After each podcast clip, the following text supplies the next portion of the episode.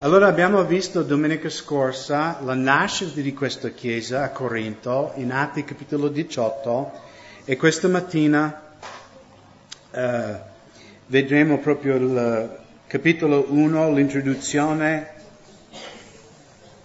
in 1 Corinzi 1, versetto 1. Paolo chiamato ad essere apostolo di Gesù Cristo per volontà di Dio e il fratello Sostene. La parola apostolo in greco significa semplicemente uno mandato, quindi potremmo chiamare, dire apostolo e missionario. Uh, Andy, can you turn these things like echoing back? Um, e Paolo quindi è un missionario di Gesù Cristo per volontà di Dio con questo fratello Sostene. Allora, se ricordate lo studio della settimana scorsa, quando Paolo ha cominciato la chiesa a Corinto e Dio è venuto da lui e ha detto Paolo non temere, eh, io sono con te, nessuno ti toccherà, eccetera, eccetera, allora Paolo è stato risparmiato a Corinto, però se ricordate, povero Sostene è stato menato dai suoi concittadini. E quindi adesso Paolo sta scrivendo alla Chiesa a Corinto dalla città di Efeso. Nell'anno circa 54, anno domini, durante il terzo viaggio missionario di Paolo. Quindi Paolo ha fondato la Chiesa a Corinto nel primo viaggio e, adesso troviamo Paolo nel suo terzo viaggio missionario che lui si trova ad Efeso con questo fratello Sostene e scrive questa lettera alla chiesa che è a Corinto. Quindi Paolo si identifica in versetto 1 e poi in versetto 2 alla chiesa di Dio che è in Corinto, ai santificati in Cristo Gesù, chiamati santi, insieme a tutti quelli che in qualunque luogo invocano il nome del Signore nostro, Gesù Cristo, Signore loro e nostro. Quindi Paolo si identifica in questa lettera e in versetto 2 lui identifica chi è stato scritto questa lettera. Ok? Quando noi pensiamo di chiesa, no? quando tu parli di chiesa, cosa di solito ti viene in mente? No? Un edificio, giusto? Anche alcuni di voi, magari questa mattina avete dei bambini, dai, sbrigatevi, dobbiamo andare in chiesa, no? Questo nostro capannone in tutta la sua gloria. Magari in America pensiamo alla chiesa, sai, quelle chiese bianche con la, no, quelle fatte di legno, tutto nel, diciamo nel, nella campagna. In Italia quando si parla di chiesa magari si pensa di un duomo, un cattedrale magari molto antico con tante opere di arte. Però voglio farvi una domanda. Potete scrivere una lettera a un edificio? No, no. E quindi biblicamente Chiesa nella Bibbia non parla di un edificio, ma di un popolo. Okay? La chiesa, eh, c'è la parola in greco chiesa perché il Nuovo Testamento è stato scritto in greco, in originario, in origine. La parola in greco per chiesa è ecclesia e magari i fratelli spagnolo, no, anche in spagnolo, iglesia, giusto? In spagnolo, quindi è stato preso da questa parola originaria nel greco ecclesia. La parola ecclesia in greco non ha nessuna connotazione spirituale, non ha a che fare con religione, era la parola comunemente usata nel greco per descrivere un'assemblea. Quindi nei tempi di Paolo anche un raduno del sindacato venivano chiamato ecclesia. O una riunione politico venivano chiamato ecclesia. Una riunione sportivo. La parola descrive solamente un insieme di persone, per qualunque motivo. Quindi sarebbe, diciamo in italiano, assemblea. E quindi Paolo ha scritto questa lettera al, alle persone, no? Non un edificio e notate neanche un'organizzazione, perché nel mondo oggi, anche sotto la bandiera del cristianesimo, abbiamo la Chiesa cattolica romana, abbiamo le chiese protestanti, diciamo di cui apparteniamo anche noi, le chiese ortodosse in Grecia, nell'est Europa, ma notate che Paolo non scrive a un gruppo che ha una targhetta umana. Lui scrive all'assemblea di un popolo a Corinto e poi chi altro ha scritto qua? Notate la, la seconda parte di versetto 2, a tutti quelli che in qualunque luogo invocano il nome del Signore nostro Gesù Cristo. Quindi la lettera è stata scritta in un specifico gruppo di persone a Corinto, ma anche noi a Montebelluna. Avete visto? Dice tutti quelli in qualunque luogo. Quindi noi siamo qualunque luogo? Sì. Quindi questa lettera è stata scritta a noi come quasi tutte le lettere, no? C'è un, un pubblico che cioè la lettera è stata mandata a un gruppo di persone duemila anni fa, però è una lettera scritta a tutti i credenti in tutti i tempi, in qualunque luogo.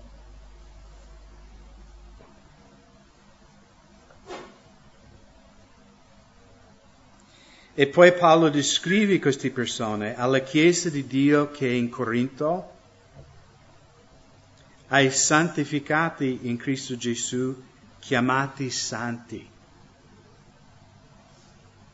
Ma come Paolo sta dicendo che tutti i credenti nella chiesa di Corinto erano santi? Perché anche in Italia oggi no? Chi è santo? Solo persone iper speciali, no? Che magari hanno fatto tre miracoli, che vengono riconosciute, diciamo, dalla chiesa qui in Italia ma biblicamente chi sono i santi? Chi sono i santi? Siete voi. Tutti quelli che invocano il nome del Signore. Non vuol dire tutti quelli che si chiamano cristiani, perché tante persone si chiamano cristiani ma non camminano in modo cristiano. Ma per Dio la Chiesa di nuovo non è cattolico romano, non è protestante, non è ortodosso, non è neanche Calvary Chapel.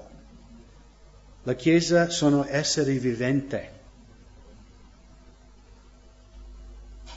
E si parla nei nostri giorni eh, dell'ecumenichismo, no? che le chiese devono tornare insieme e, e, tutti dobbiamo prenderci per mano, tutte le chiese cristiane devono unirsi insieme, eccetera, eccetera, eccetera. E, e secondo me è sbagliato perché biblicamente la chiesa è già unita. Perché tutti quelli che sono nati di nuovo, che hanno fatto una vera esperienza con Gesù, sono già parte della Chiesa. Mi comprendete? Cioè la Chiesa non è divisa per Dio, perché lui vede nella Chiesa cattolica romana, o vede nella Chiesa protestante, nella Chiesa ortodossa, tutti quelli che sono veramente i suoi. E lui vede quelli che non sono suoi.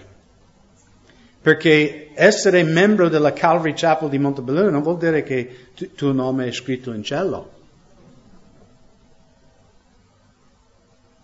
Abbiamo bisogno che Gesù scrive sul nostro cuore il suo nome.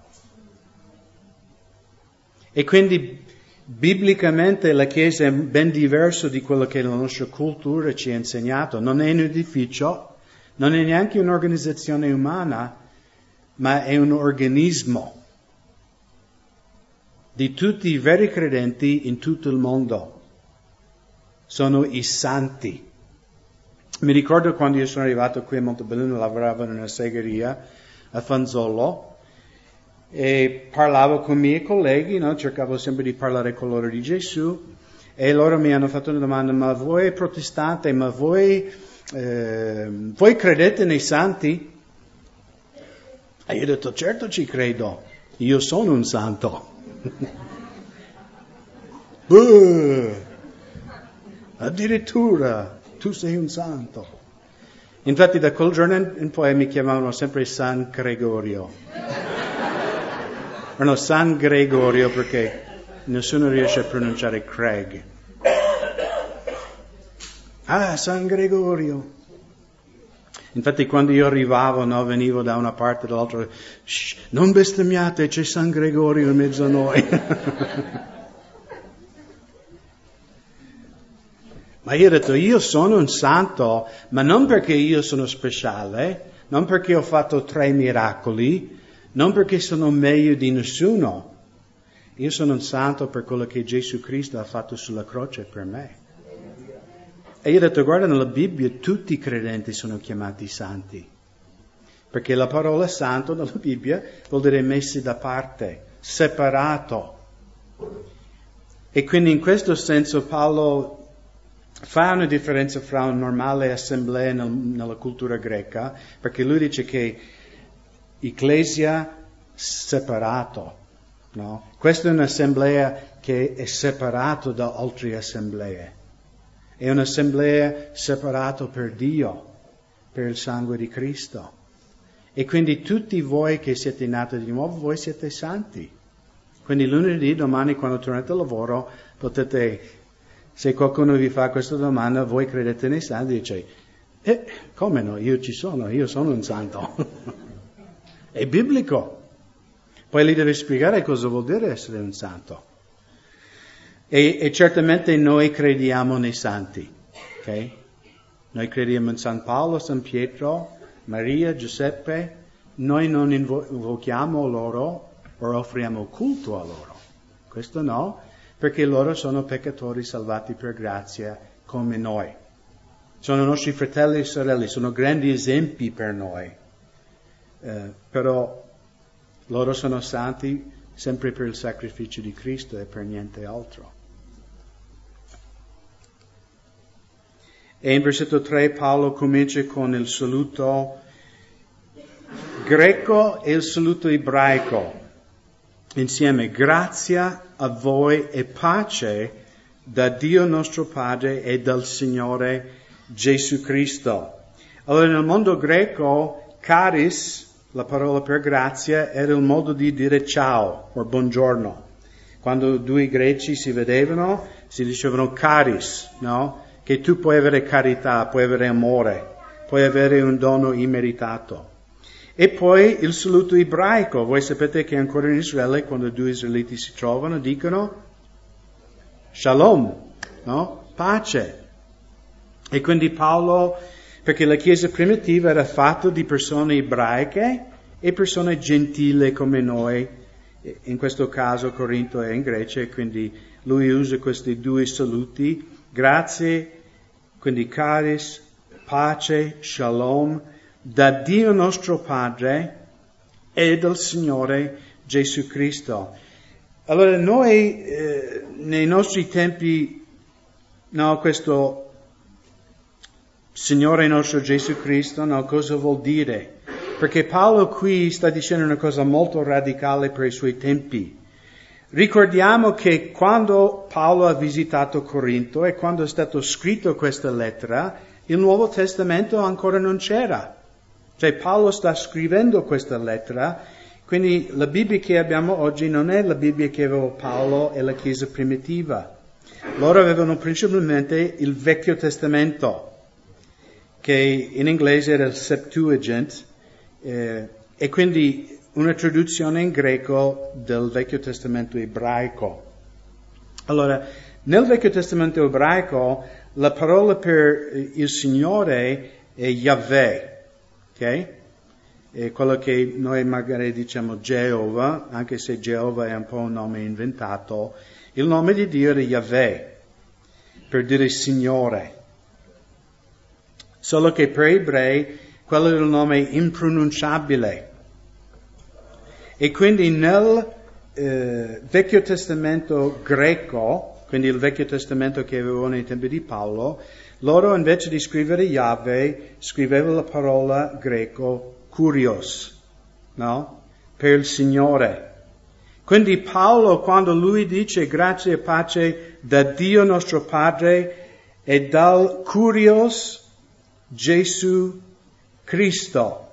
Voi sapete che Cristo non è il cognome di Gesù, giusto? No? Sono titoli. Quindi Paolo potremmo dire, e, e Gesù era il nome Giosuè, che in mondo ebraico era un nome molto comune, è come dire Giovanni o qualunque altro nome, non era un nome speciale, era, tanti, erano tanti chiamati Giosuè in quel tempo, che erano di origine ebraica.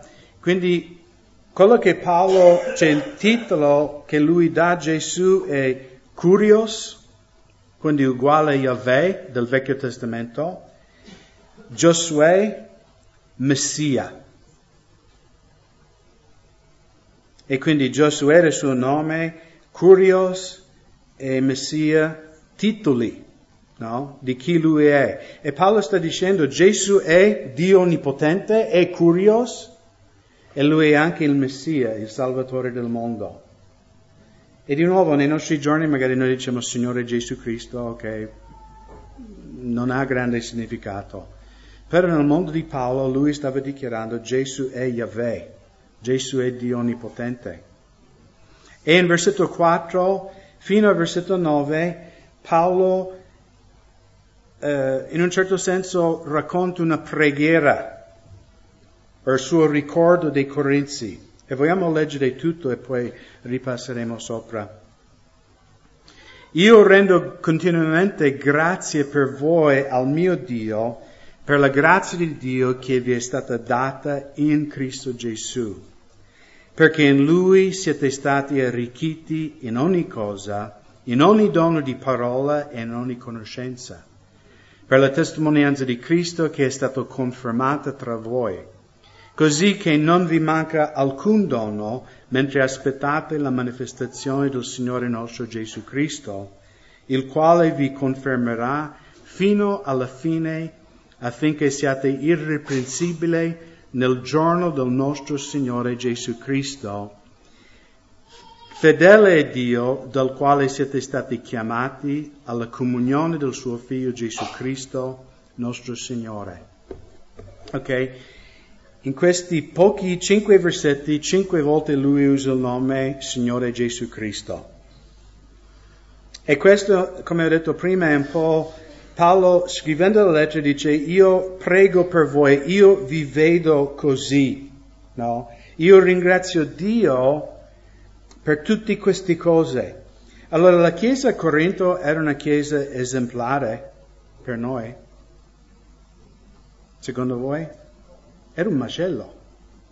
Infatti, i prossimi 16 capitoli Paolo riprenderà, correggerà tutti gli errori, la carnalità e tutte le difficoltà che ci sono nella Chiesa a Corinto. Quasi tutta la lettera è una riprensione. E secondo me anche per noi c'è una cosa molto importante di capire qua.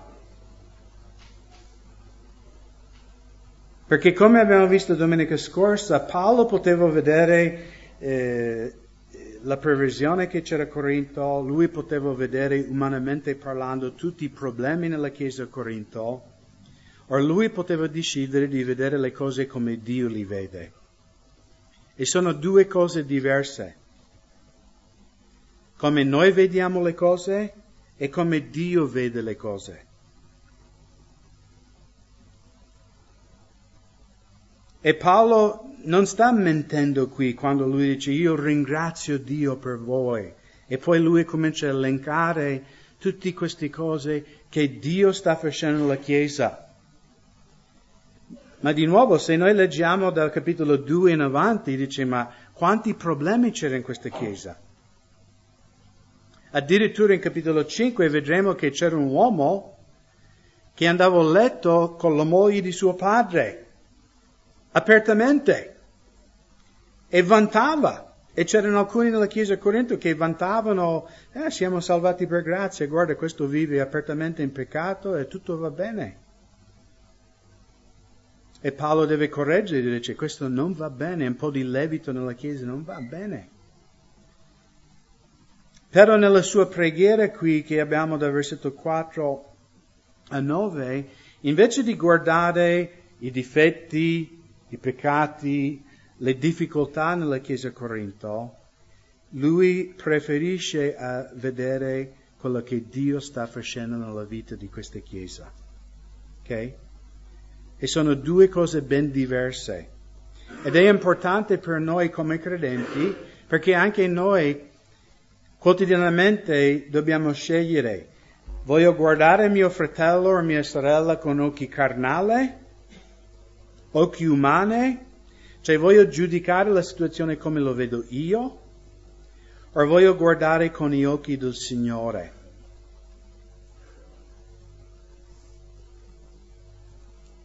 E so che il Signore, almeno nella mia vita, ha dovuto insegnarmi questa lezione.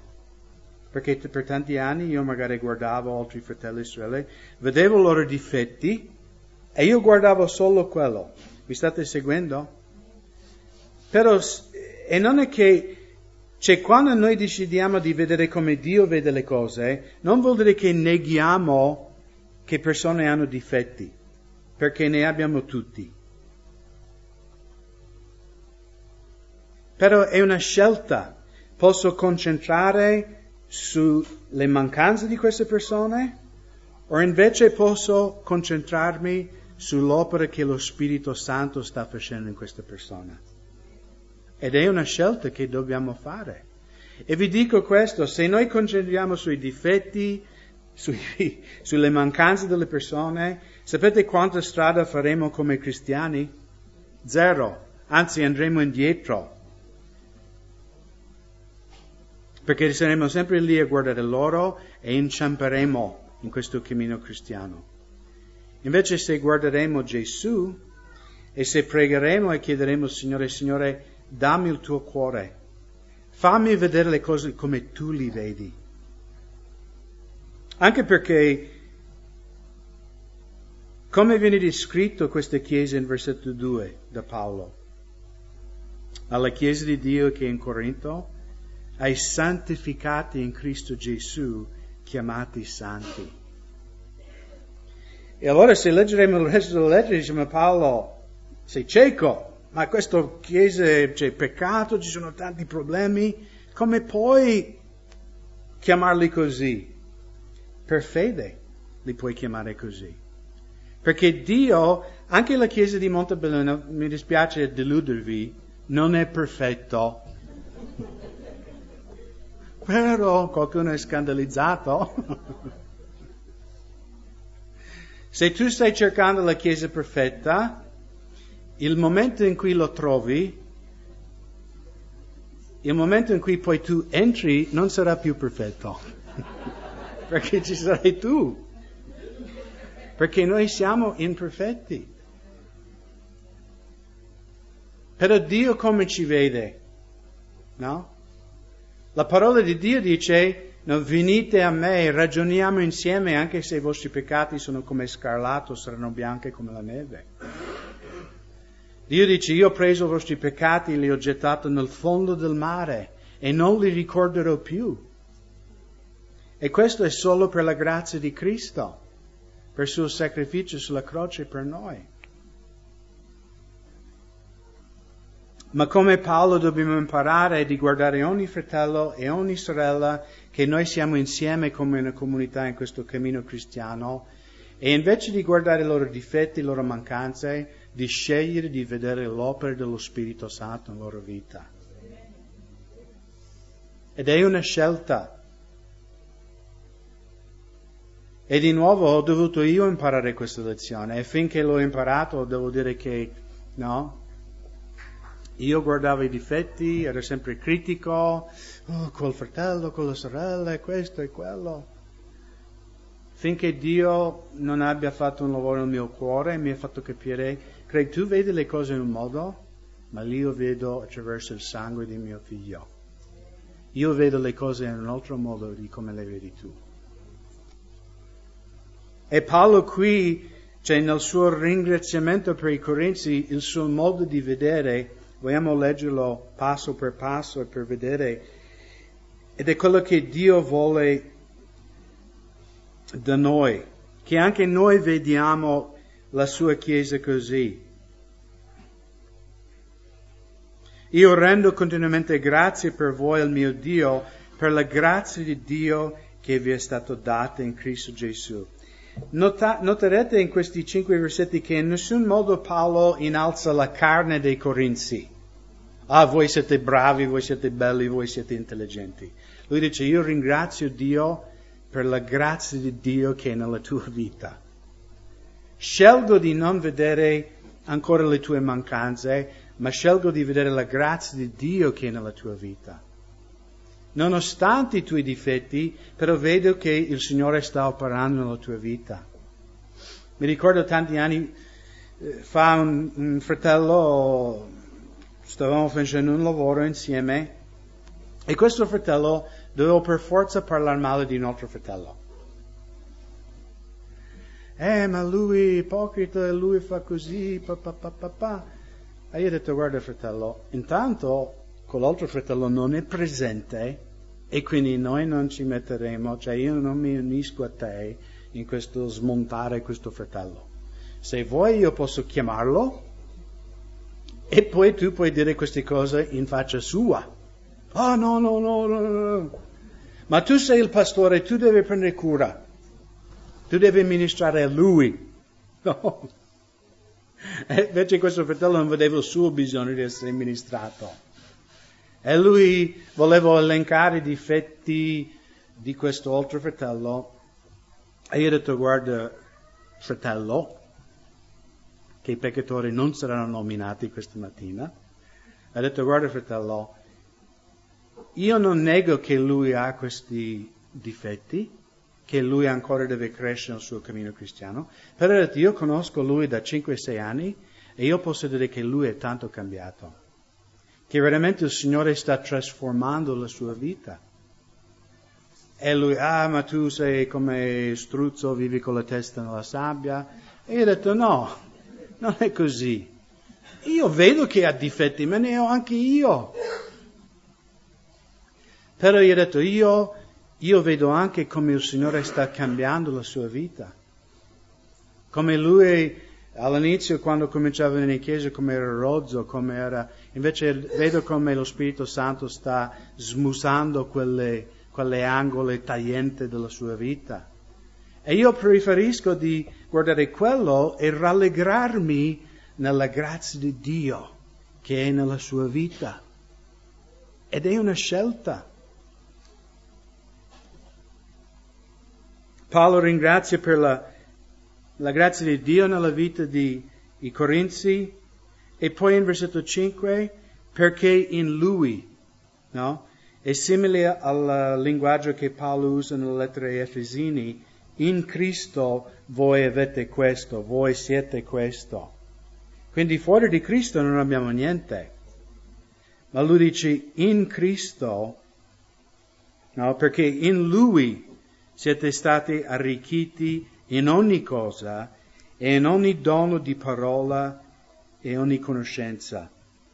La Chiesa a Corinto aveva tanti problemi, ma aveva anche delle cose buone. Anche quando Gesù scrive le, le sette lettere alle chiese in, in Apocalisse, avete notato che per ogni chiesa il Signore ha delle cose buone da dire? Una volta ho sentito un pastore ha dato un buon consiglio che cerco di... Lui dice, quando deve riprendere qualcuno, deve fare il panino. E io ho detto, ma cosa vuol dire? Lui ha detto, prima metti il primo pezzo di pane sotto e di qualcosa buono di quella persona. No? Magari come stanno facendo progressi in una certa area, cose lodevoli nella loro vita. Poi in mezzo metti la riprensione e poi chiudi il panino con un altro complimento, cioè una cosa positiva. E ho detto, eh, questo è intelligente, no? Il, il panino.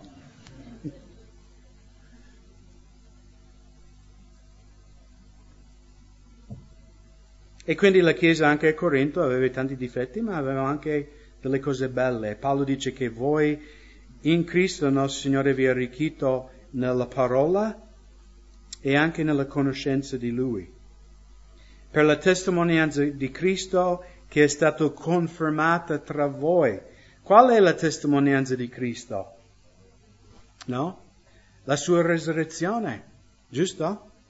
Che Gesù è morto e dopo tre giorni è risuscitato e Paolo sta dicendo che la, la, la nuova vita della risurrezione è confermata in voi. Voi siete una prova della risurrezione di Cristo. che Egli è ancora vivo, che Egli ancora trasforma la vita delle persone. È stato confermato in voi. Così che non vi manca alcun dono. Vedremo più avanti in 1 Corinzi 12 e 14 che Paolo deve istruire i Corinzi sull'uso biblico dei doni dello Spirito Santo, ma allora non mancava di operare nel, nei doni soprannaturali. E quindi Paolo anche in questo trova motivo di ringraziamento. Poi in versetto 8, il quale, quindi Gesù, vi confermerà fino alla fine, affinché siate irreprensibili nel giorno del nostro Signore Gesù Cristo. Come, Paolo, come può Paolo dire questo di una chiesa che è nuova? Cioè, come potrebbe Paolo per dire anche nella mia vita, dire Craig, il Signore ti confermerà fino al giorno, perché voi comprendete qui lui parla del giorno di giudizio, no? Quando lui dice il quale, sta parlando di Gesù, vi confermerà fino alla fine finché siate irreprensibili nel giorno del nostro Signore Gesù Cristo. Come può Paolo dire che nel giorno di giudizio voi corinzi sarete irreprensibili? Come puoi dirlo? No? Se lui non ha una piena fiducia, fede, che quell'opera, come lui ha scritto a Timoteo, anche ai eh, Colossesi, che quell'opera che Cristo ha cominciato in voi, egli porterà a compimento. Che il Signore, sì, voi siete una, è un macello la vostra Chiesa. Infatti vedremo 16 capitoli di bastonate da Paolo. Però lui ha fede che siete nati di nuovo, siete magari bambini, siete un po' carnali, ma il Signore confermerà. Lui in quel giorno sarete irreprensibili. Io ho fede che Dio completerà la sua opera in voi. E anche io ho fede per voi. Io ho fede per ognuno di voi che avete conosciuto il Signore in spirito e verità, che Dio completerà la sua opera. Non sono io che faccio quest'opera, come quel fratello mi diceva, tu sei pastore, la devi sistemare te e quell'altro fratello. no. Io non posso, io faccio fatica a sistemare me stesso, ma ho fede che il Signore ci può sistemare. Lui sa parlarci, Lui sa modellarci, Lui sa conformarci. Per il Signore non c'è nessun problema. E ho fede anche nella vostra vita che il Signore completerà quell'opera. Quindi preferisco, invece di guardare i vostri singoli difetti, di guardare la grazia di Dio che è in voi e, e avere la fede e la certezza che il Signore completerà quell'opera in mia sorella e mio fratello. Sì, hanno quelle mancanze, sì, ha quel difetto, ma ho fede, come Dio opera nella mia vita, opererà anche nella sua vita. E ci vuole fede. È facile che noi carnalmente vogliamo, no, cambiare le persone. Ma è bene che ognuno di noi impariamo che noi non cambieremo nessuno. Noi non siamo lo Spirito Santo, non siamo in grado di cambiare un'altra persona. L'unica persona, in, grado, l'unica persona a cui noi siamo in grado di cambiare, sapete chi è? Noi stessi. Puoi cambiare te stesso. Arrenderti a Cristo, permette allo Spirito Santo di trasformare la tua vita. Non puoi cambiare tua moglie, tuo marito, i tuoi figli ma il Signore sì. E tante volte ho visto nella mia vita, magari io sto sperando che quella persona cambia, e il Signore magari dice, Craig, e tu cam- quando cambierai? No? Magari se tu mi arrenderai totalmente la tua vita, allora le mie mani sono libere anche a operare nella vita di quella persona. E Paolo aveva fede non nei Corinzi, ma lui aveva fede in colui che ha chiamato i Corinzi. E, e lui afferma questa verità in versetto 9. Fedele è Dio. Dio è fedele di completare quell'opera che è cominciata in voi, di confermarvi e che voi sarete nel giorno davanti al trono di Dio irriprensibile.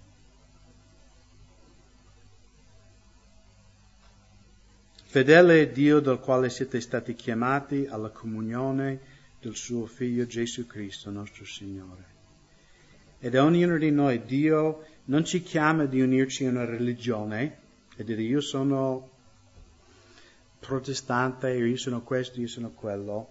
Dio Padre ci chiama ad avere comunione con suo Figlio, di avere una relazione, non una religione, una relazione personale con sé. E penso che molti di voi potete testimoniare come me, questo è un grande impedimento quando tu parli con le persone di Gesù. Loro pensano che tu li vuoi far cambiare religione, giusto? Ah, tu mi vuoi far convertire alla tua religione, dalla mia. No. Perché tu puoi cambiare religione e spaccare l'inferno in due. Quello che gli uomini hanno bisogno è una relazione personale con il figlio di Dio. E hanno bisogno di avere quel divino scambio dove la Bibbia parla del fatto che colui che non ha conosciuto peccato è stato fatto peccato per noi finché noi diventassimo la giustizia di Dio. Quando poniamo vera fede biblica in Gesù, Dio prende i nostri peccati e ci dà la giustizia di Cristo. E quindi noi siamo perdonati, siamo irreprensibili, senza macchia o nessun difetto davanti al suo cospetto. Ed è questa la chiamata che Dio ha per ognuno di noi.